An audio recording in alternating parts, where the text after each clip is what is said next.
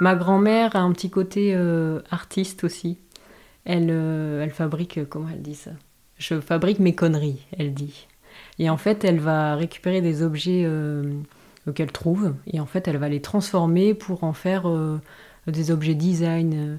Je me souviens, je suis allée chez ma grand-mère, et puis, et puis en fait, le pot de fleurs, c'était un tambour de machine à laver qu'elle avait reconditionné pour que ça soit beau.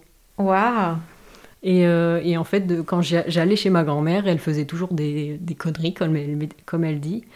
Et en attendant, moi, je me mettais euh, sur la moquette et je triais ses boutons. Parce que ma grand-mère était couturière aussi. D'accord.